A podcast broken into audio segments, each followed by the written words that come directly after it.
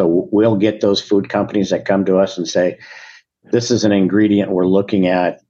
Do you have any or can you get any? And we we have those conversations and you know, go back to the farmer so that we can get it raised and put it into the food chain. I think one of those things that's really happening today with food companies is the discussion around regenerative agriculture, climate friendly products, sustainability. If you look now, these major food companies are making a statement and saying, you know, Mars, for instance, has said, we're going to demand sustainable food chains for our ingredients into the products. Walmart just recently, take rice, for instance, they've come out and said 2025, 100% of our rice will need to be regenerative, sustainable rice.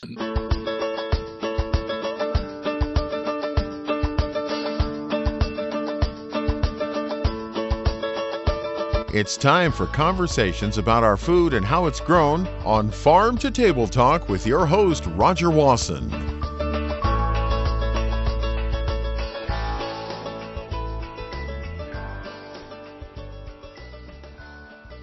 Today, we're going to be talking about grains, changes that are taking place within grain production across the country. And I'm really happy to welcome the president and CEO of Columbia Grain, Jeff Van Pevenage. Jeff, welcome to Farm to Table Talk. I'm anxious to see what's on your mind and what's happening with grain production and what are the changes that you're grappling with with the industry.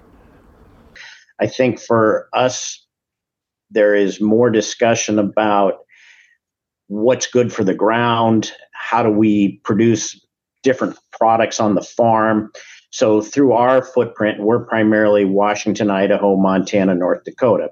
And if you look at Washington, Idaho, and Montana, it's wheat growing areas. And North Dakota has become corn, soybeans, and wheat 3rd mm-hmm. So, but what we're really seeing is a lot more specialty crops that are making their way into um, into the crop rotations that are out there, and that becomes about how do we preserve the soil more? And there's also growing markets for those products as well.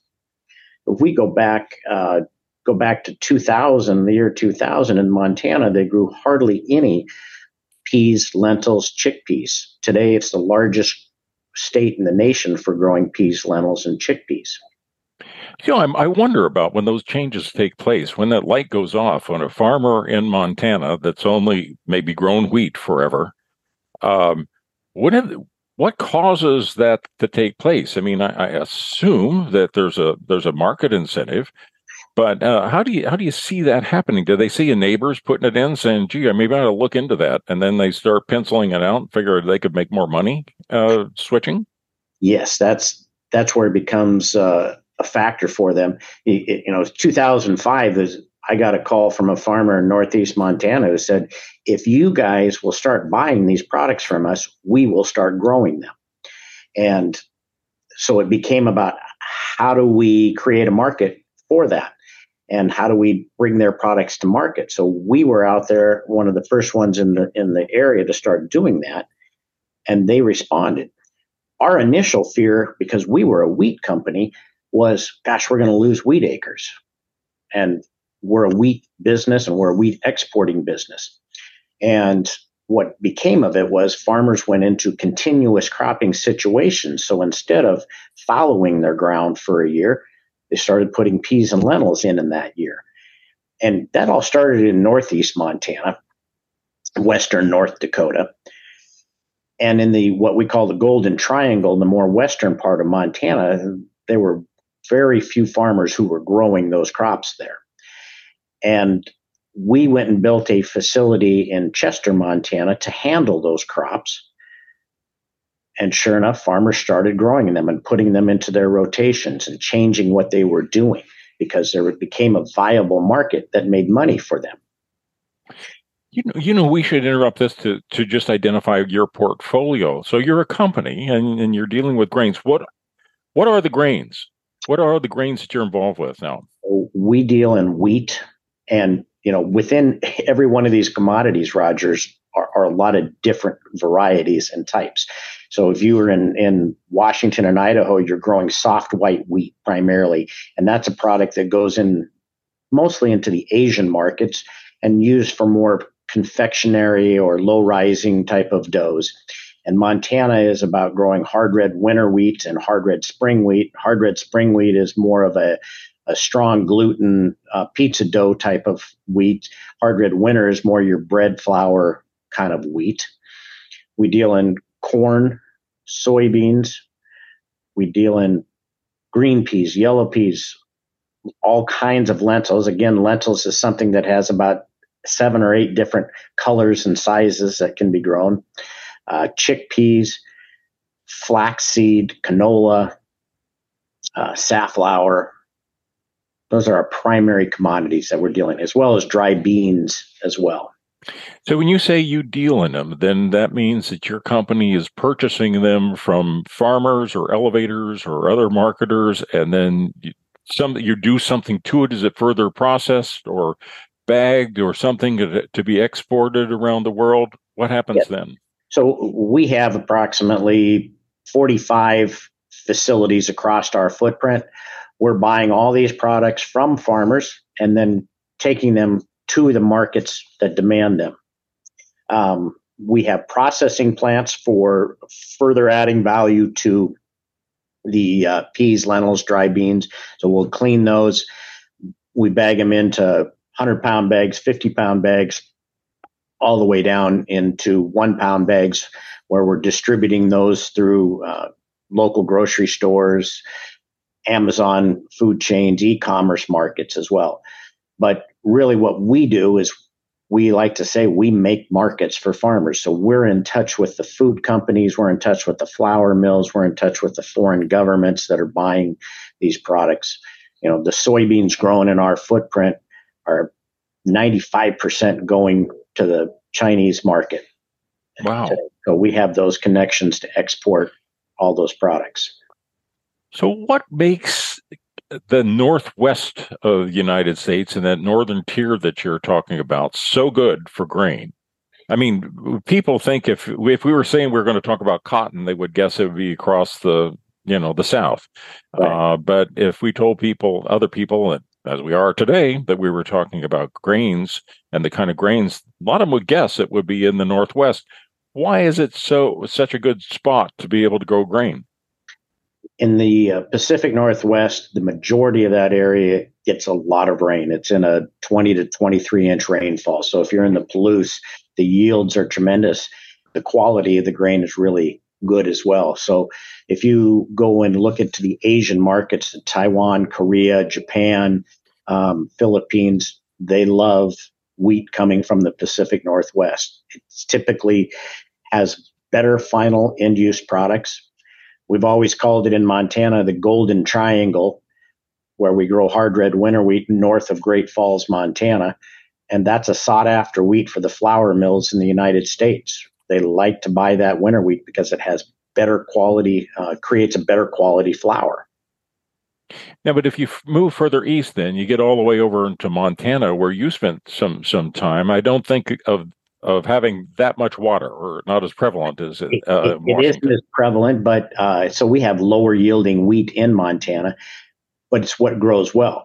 It's the in between area there right? So if you get into the eastern part of north dakota it's very good soil. It gets a lot of moisture. It's good for growing corn and soybeans. Montana is really good for growing wheat. It's really good for growing lentils chickpeas um, because they're low water use crops. And the they work really good in a rotation. It's the same in the in the Washington, Idaho area where they grow a lot of chickpeas and peas. Those those crops put nitrogen back into the soil, making a better soil. Mm. As well, they they are different styled crops, so broadleafs versus versus grasses. Mm-hmm. So that that rotation helps to uh, avoid different weeds, problems, different soil disease problems that you can treat by having that type of rotation into it. So, if we were back in some of that area, I don't know, maybe Montana, um, and you mentioned earlier that they were making the decisions that they'd like to try something like like lentils. Mm-hmm. And go through that a little bit. What what might occur to a farmer, um, you know, that makes that decision and thinks, "So I want to give it a try," because I'm guessing they've got equipment and experience that was all something else, and and I don't know whether you can use the same combines and possibly the same tractors and trucks, but but still, it's probably not a simple thing, is it, to be switching like that? It's not a simple decision. You know, first off, if you're say you you've been in a certain um, rotation with your wheat and you're using certain chemicals, you may have residual in your ground that may actually kill the lentils or the peas. And so you've got to get those out of your ground. So a lot of them had had to think about, okay, I've got to change my chemical application clean my ground up, take three or four years before I can get into growing those crops. A lot of times you're going to need a different header for your combine because you are lower to the ground. Um, and you've got to be cautious of that. You typically also might roll your ground after seeding peas and lentils as a, with wheat you don't typically do that so yes you're you have to think about what are my equipment purchases that i'm going to need to get into this ground am I going to get into this for the long term to pay for the equipment that I'm going to need to get into it? But you're generally your seeder, your combine, and your trucks are all going to be the same, but you're going to need a lot of different accessories that might go on to those things to make handling it better. Not only that, you know, uh, you can handle wheat with a conveyor, a typical screw auger conveyor into your farm bins but screw auger conveyors can be really hard on peas and lentils. So you have to think about belt conveyors instead of screw auger conveyors. So yeah, there's a lot of equipment decisions that have to be made, as well as how am I treating the ground that I'm growing this on to make sure that chemical rotations and fertilizer uh, applications work with all the crops that I might want to grow. You said something that caught my attention a few minutes ago, and that that was that you have to be careful of what you follow. Now, I'm wondering, does, does that mean that, say, uh, Roundup, for example, would that would that kill lentils? Um, well, it you know certainly when they're growing, um, it would, and Roundup's not as big of a problem, but Roundup residual in the soil. For instance, if we export lentils to uh, Europe and Europe has like a zero tolerance for MRLs of, of glyphosate on the product. So you can get product into Europe and they will get rejected at the port because it has certain MRLs on it, and we have to bring it all the way back. Not a profitable endeavor. So it's almost it's almost like switching to organic in a way. I mean, organic you got to go what like three seasons of not using anything to right. be able to start producing something organically. But but this is something I think most of us wouldn't have thought about. Uh, it You have to be careful the transition for trade reasons, like you just mentioned. You do. You have to, you know, you have to have strong communication with the growers to make sure that they're not putting the, the wrong products on it. You know, there's no laws against using glyphosate on lentils, but we want to be really careful about it because if we're exporting them, we're the one who bears the cost of that of getting it rejected somewhere. Sure. So you have those discussions with the growers to make sure that you're treating the food properly, so to speak. So when you load these on a container and they go somewhere around the world, there's somebody that's inspecting at a port that can keep probing the load until they, uh, if they find an issue, they can reject the load. Is that is that right? When they get to the final port, yeah, the the customs departments have authority to check what's the inbound product we do our job by doing the same thing when we're loading the product and knowing what we have so we don't run into a problem. Wow. Boy, that's a lot to con- consider. And I'm wondering about this process again. Back to these uh, the farmer that's growing something else. Do they do they get a hold of your people? Do you have field workers that are somebody that's out there that can go out and visit with a farmer and he says, "I'm thinking about doing this. Well, I have a home for this if I start growing it." Yeah, we've got uh, elevator managers across our footprint. So almost every one of those facilities has got an elevator manager that is actively having discussions with farmers in that area trying to learn what do they want to grow so they can communicate that back to our merchandising staff who are out looking for the markets for this, and uh, and being able to have that back and forth com- conversation about what do we think the world needs. I'll give you a, a great for instance. You know, the United States used to grow somewhere around 180,000 acres of chickpeas for the longest time, and they were really only grown in Washington and Idaho, a little bit in California. And back in about 2014, uh, the world was really short on chickpeas, and the markets were trading at about two thousand dollars a ton, where they had normally been about eight to nine hundred dollars a ton. Everybody decided they wanted to grow chickpeas, and the United States went from 180,000 acres to 800,000 acres of chickpeas, and all the weather conditions were ideal. And so we we overraised the crop. The markets fell from 2000 right back to 800 $900 and everybody that had grown these chickpeas that were expecting $2000 had to let them sit in the bin for two three four years until the world could chew their way through those markets and just prior to getting moved to my position today i was just leaving montana and I spent from 2005 till 2016 really running our pea lentil chickpea departments.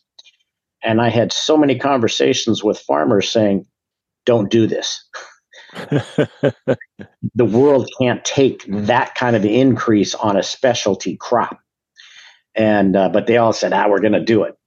And sure enough, you know, as soon as we got that production, the market fell. And we spent a lot of time chewing through, finding different places for these to go. What developed out of that was a lot of them ended up going into the pet food market towards wow. protein instead of the human food market. And that has developed a market again in itself. Wow, man, that, that, those are exciting stories. And I'm one other way that change may take place is when you hear from customers and potential clients and and I'm wondering about giving us a couple examples of that. On the one hand, we mentioned how there could be an international demand and they say, well, we mm-hmm. got to go find some whatever this grain is and they can go to a company like yours and help find it, maybe get that production going.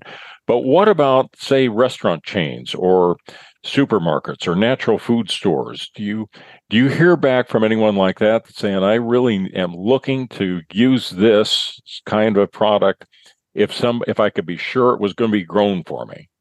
Absolutely. So we'll get those food companies that come to us and say, "This is an ingredient we're looking at.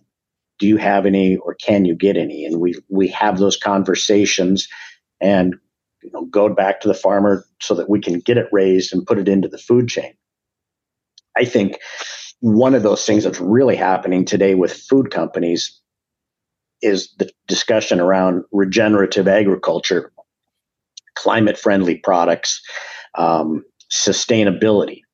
And if you if you look now, these major food companies are making a statement and saying, you know, Mars, for instance, has said we're going to demand sustainable food chains for our ingredients into the products. Walmart um, just recently take rice, for instance they've come out and said 2025, 100% of our rice will need to be regenerative, sustainable rice. And this is really the first year that there's even been production of regenerative, climate friendly rice. How do you give them the assurance that it's done? So if they come to you and say, I want rice that's grown that way, and it's a customer like Walmart, for example, mm-hmm. and, and they say, Oh, well, show me. I mean, uh, what are you able to do when they want to they want to have some evidence that this is beyond uh, just a sales pitch? So it's a little bit, you know, in, in the organic world, for instance, farmers have to be organically certified by a governing agency within the area. So, like the state of Montana, it's got a Montana Organic Association, and they certify farmers to be organically grown. They'll go and check farms make sure how the practices are being done. Columbia Grain has facilities that are organically certified facilities, and we follow the processes and procedures necessary to be organic. And all the way through the chain, everybody's got a certificate that you continue to pass down until it gets to the food company, and he can verify okay, this food chain is an organic food chain. The same thing is evolving for the regenerative, climate friendly type of crops. So, USDA, and in our case, we're working with a company called AgriCapture, and they've come up with um, climate friendly practices for growing the rice.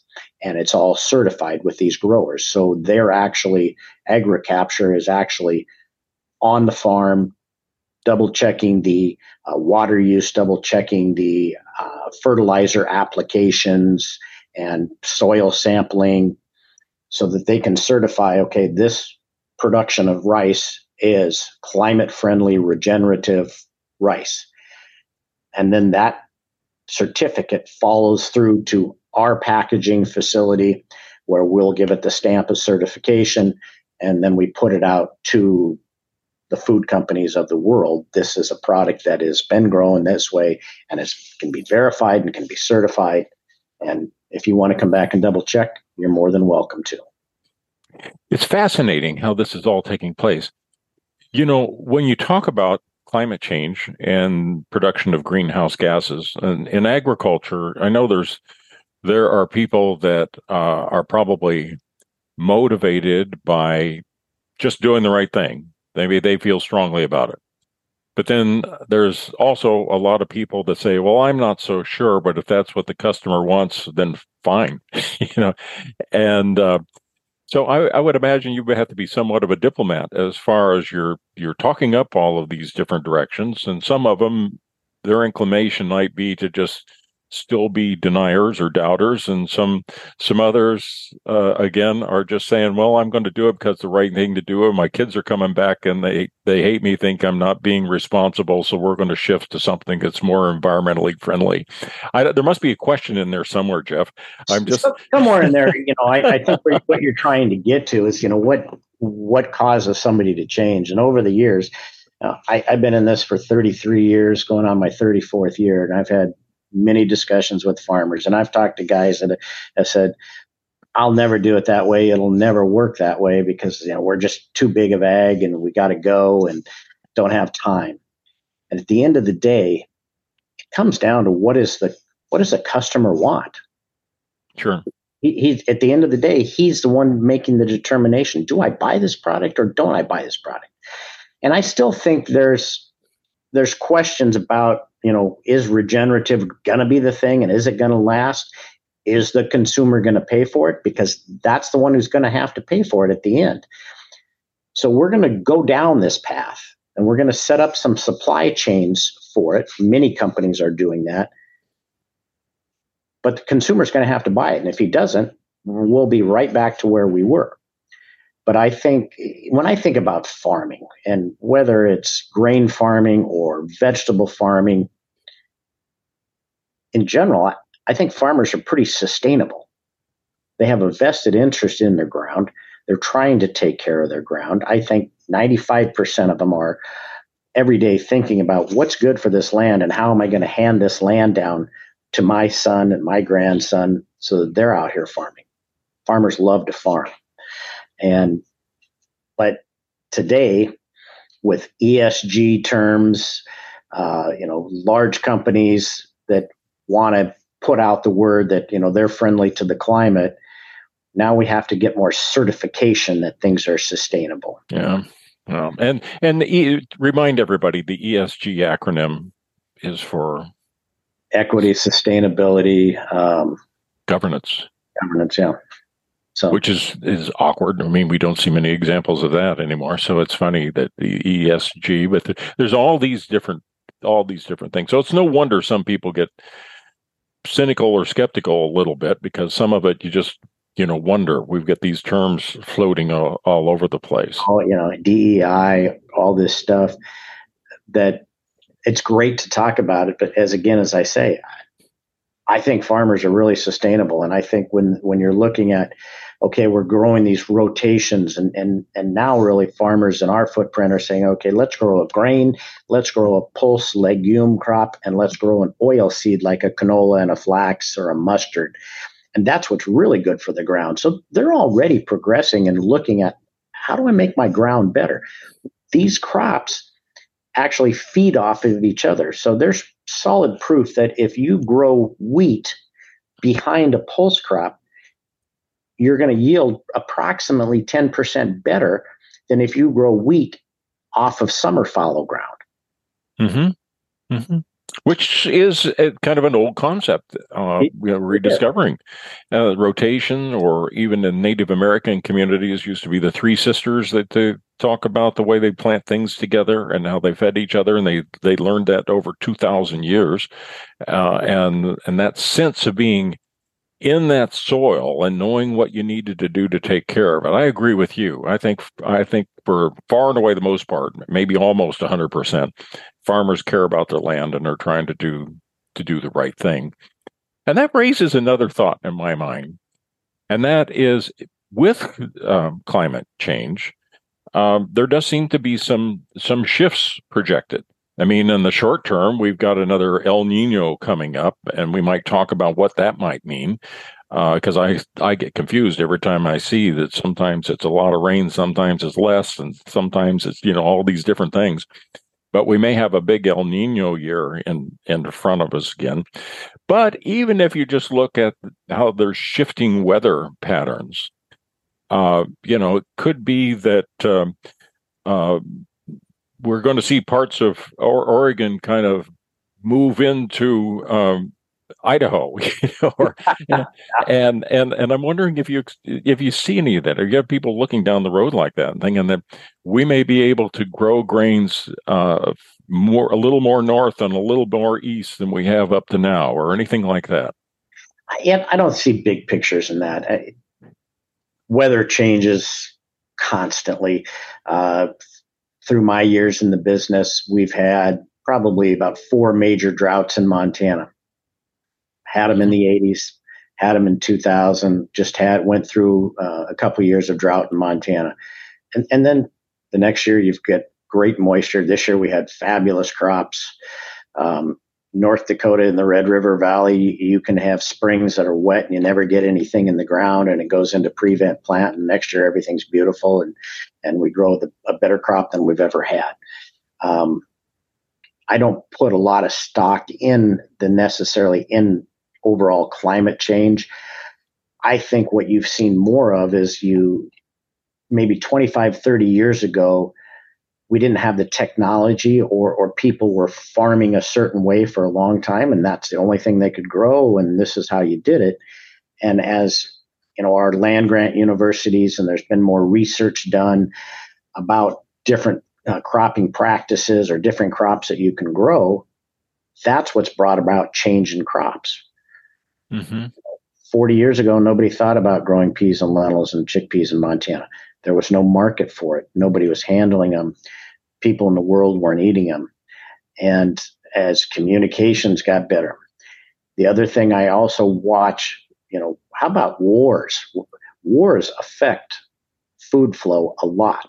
And if people have displaced themselves out of Syria and Iraq and moved themselves into Europe, they've taken with them that that practice of eating chickpeas and lentils, and they brought it in to those areas and that's increased the demand for it because all of a sudden you're you're eating these foods and you show them to your neighbors or they're in the store because as a consumer you want that in a store in Germany say where you used to live in Syria.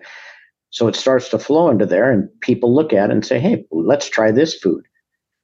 So i think frankly that wars have been a bigger uh, change to how foods flow and what is grown and what increases and what decreases than climate.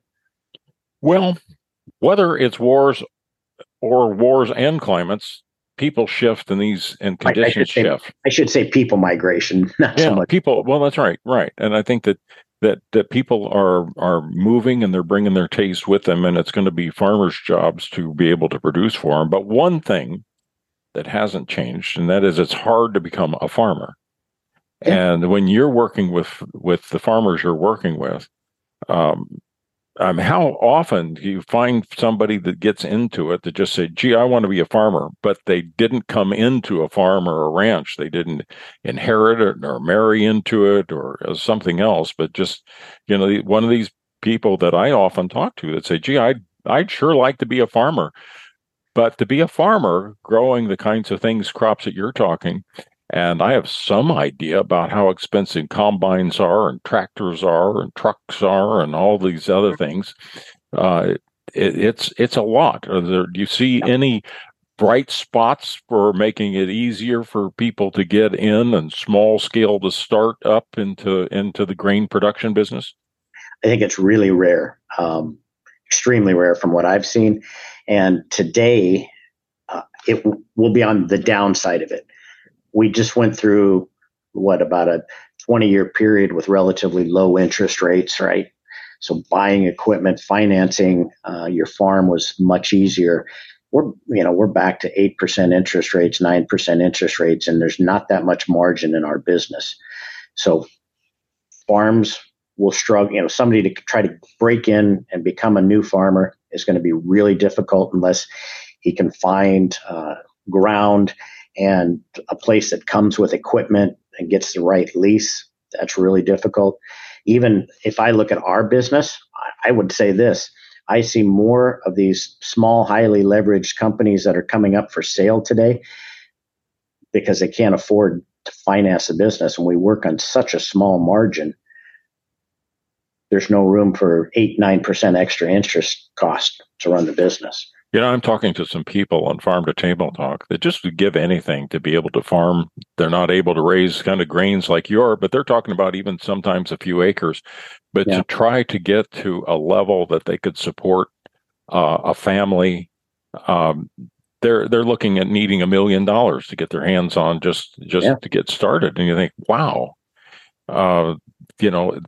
And I've talked to people that were large farmers and they want to bring a grandchild back into the business, the outlay is at least a million dollars in capital expenditures just to bring you know a young person back from college necessarily and say i want to include them and be able to get them on a path that the farm or ranch will grow enough for them.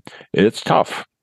Uh, it's it's very very difficult I guess one thing I wanted to ask you though, if you looking at this perspective, you've worked with all of these grains and so forth, and when you look look down the road, uh, what gives you the most encouragement? I mean, I was ending up here on kind of a pessimistic note of talking about how much money it takes to become farmers and, and you know, lots of obstacles there.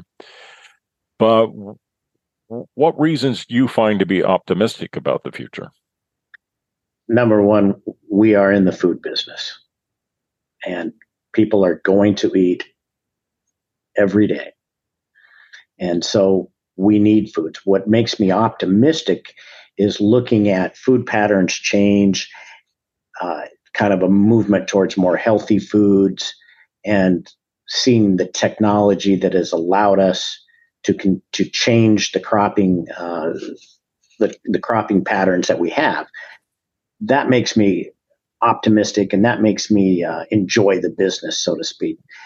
Watching farmers react to what consumers want and being a part of that supply chain to get it from the farm to the consumer and satisfy a customer. Well, you got an interesting perspective on it, and you're seeing products that are coming up in, in the ground of the ranchers and farms across the area that you're involved with and seeing customers and seeing that evolve across the world. Uh, I, I, really appreciate you taking the time to share that with us on Farm to Table Talk. Roger, I appreciate being on here. Jeff Van Pevenage, President and CEO of Portland based Columbia Grain International. You can find them online at columbiagrain.com. Although most of you are downloading Farm to Table Talk from your favorite podcast suppliers, you can also find hundreds of Farm to Table Talk podcasts in our archives online at farmtotabletalk.com. If you like what you're hearing on our podcast, please subscribe to receive regular downloads and post a review so others will be joining us. On our website, you will find our email address so you can reach me directly with observations or suggestions. Thanks for listening.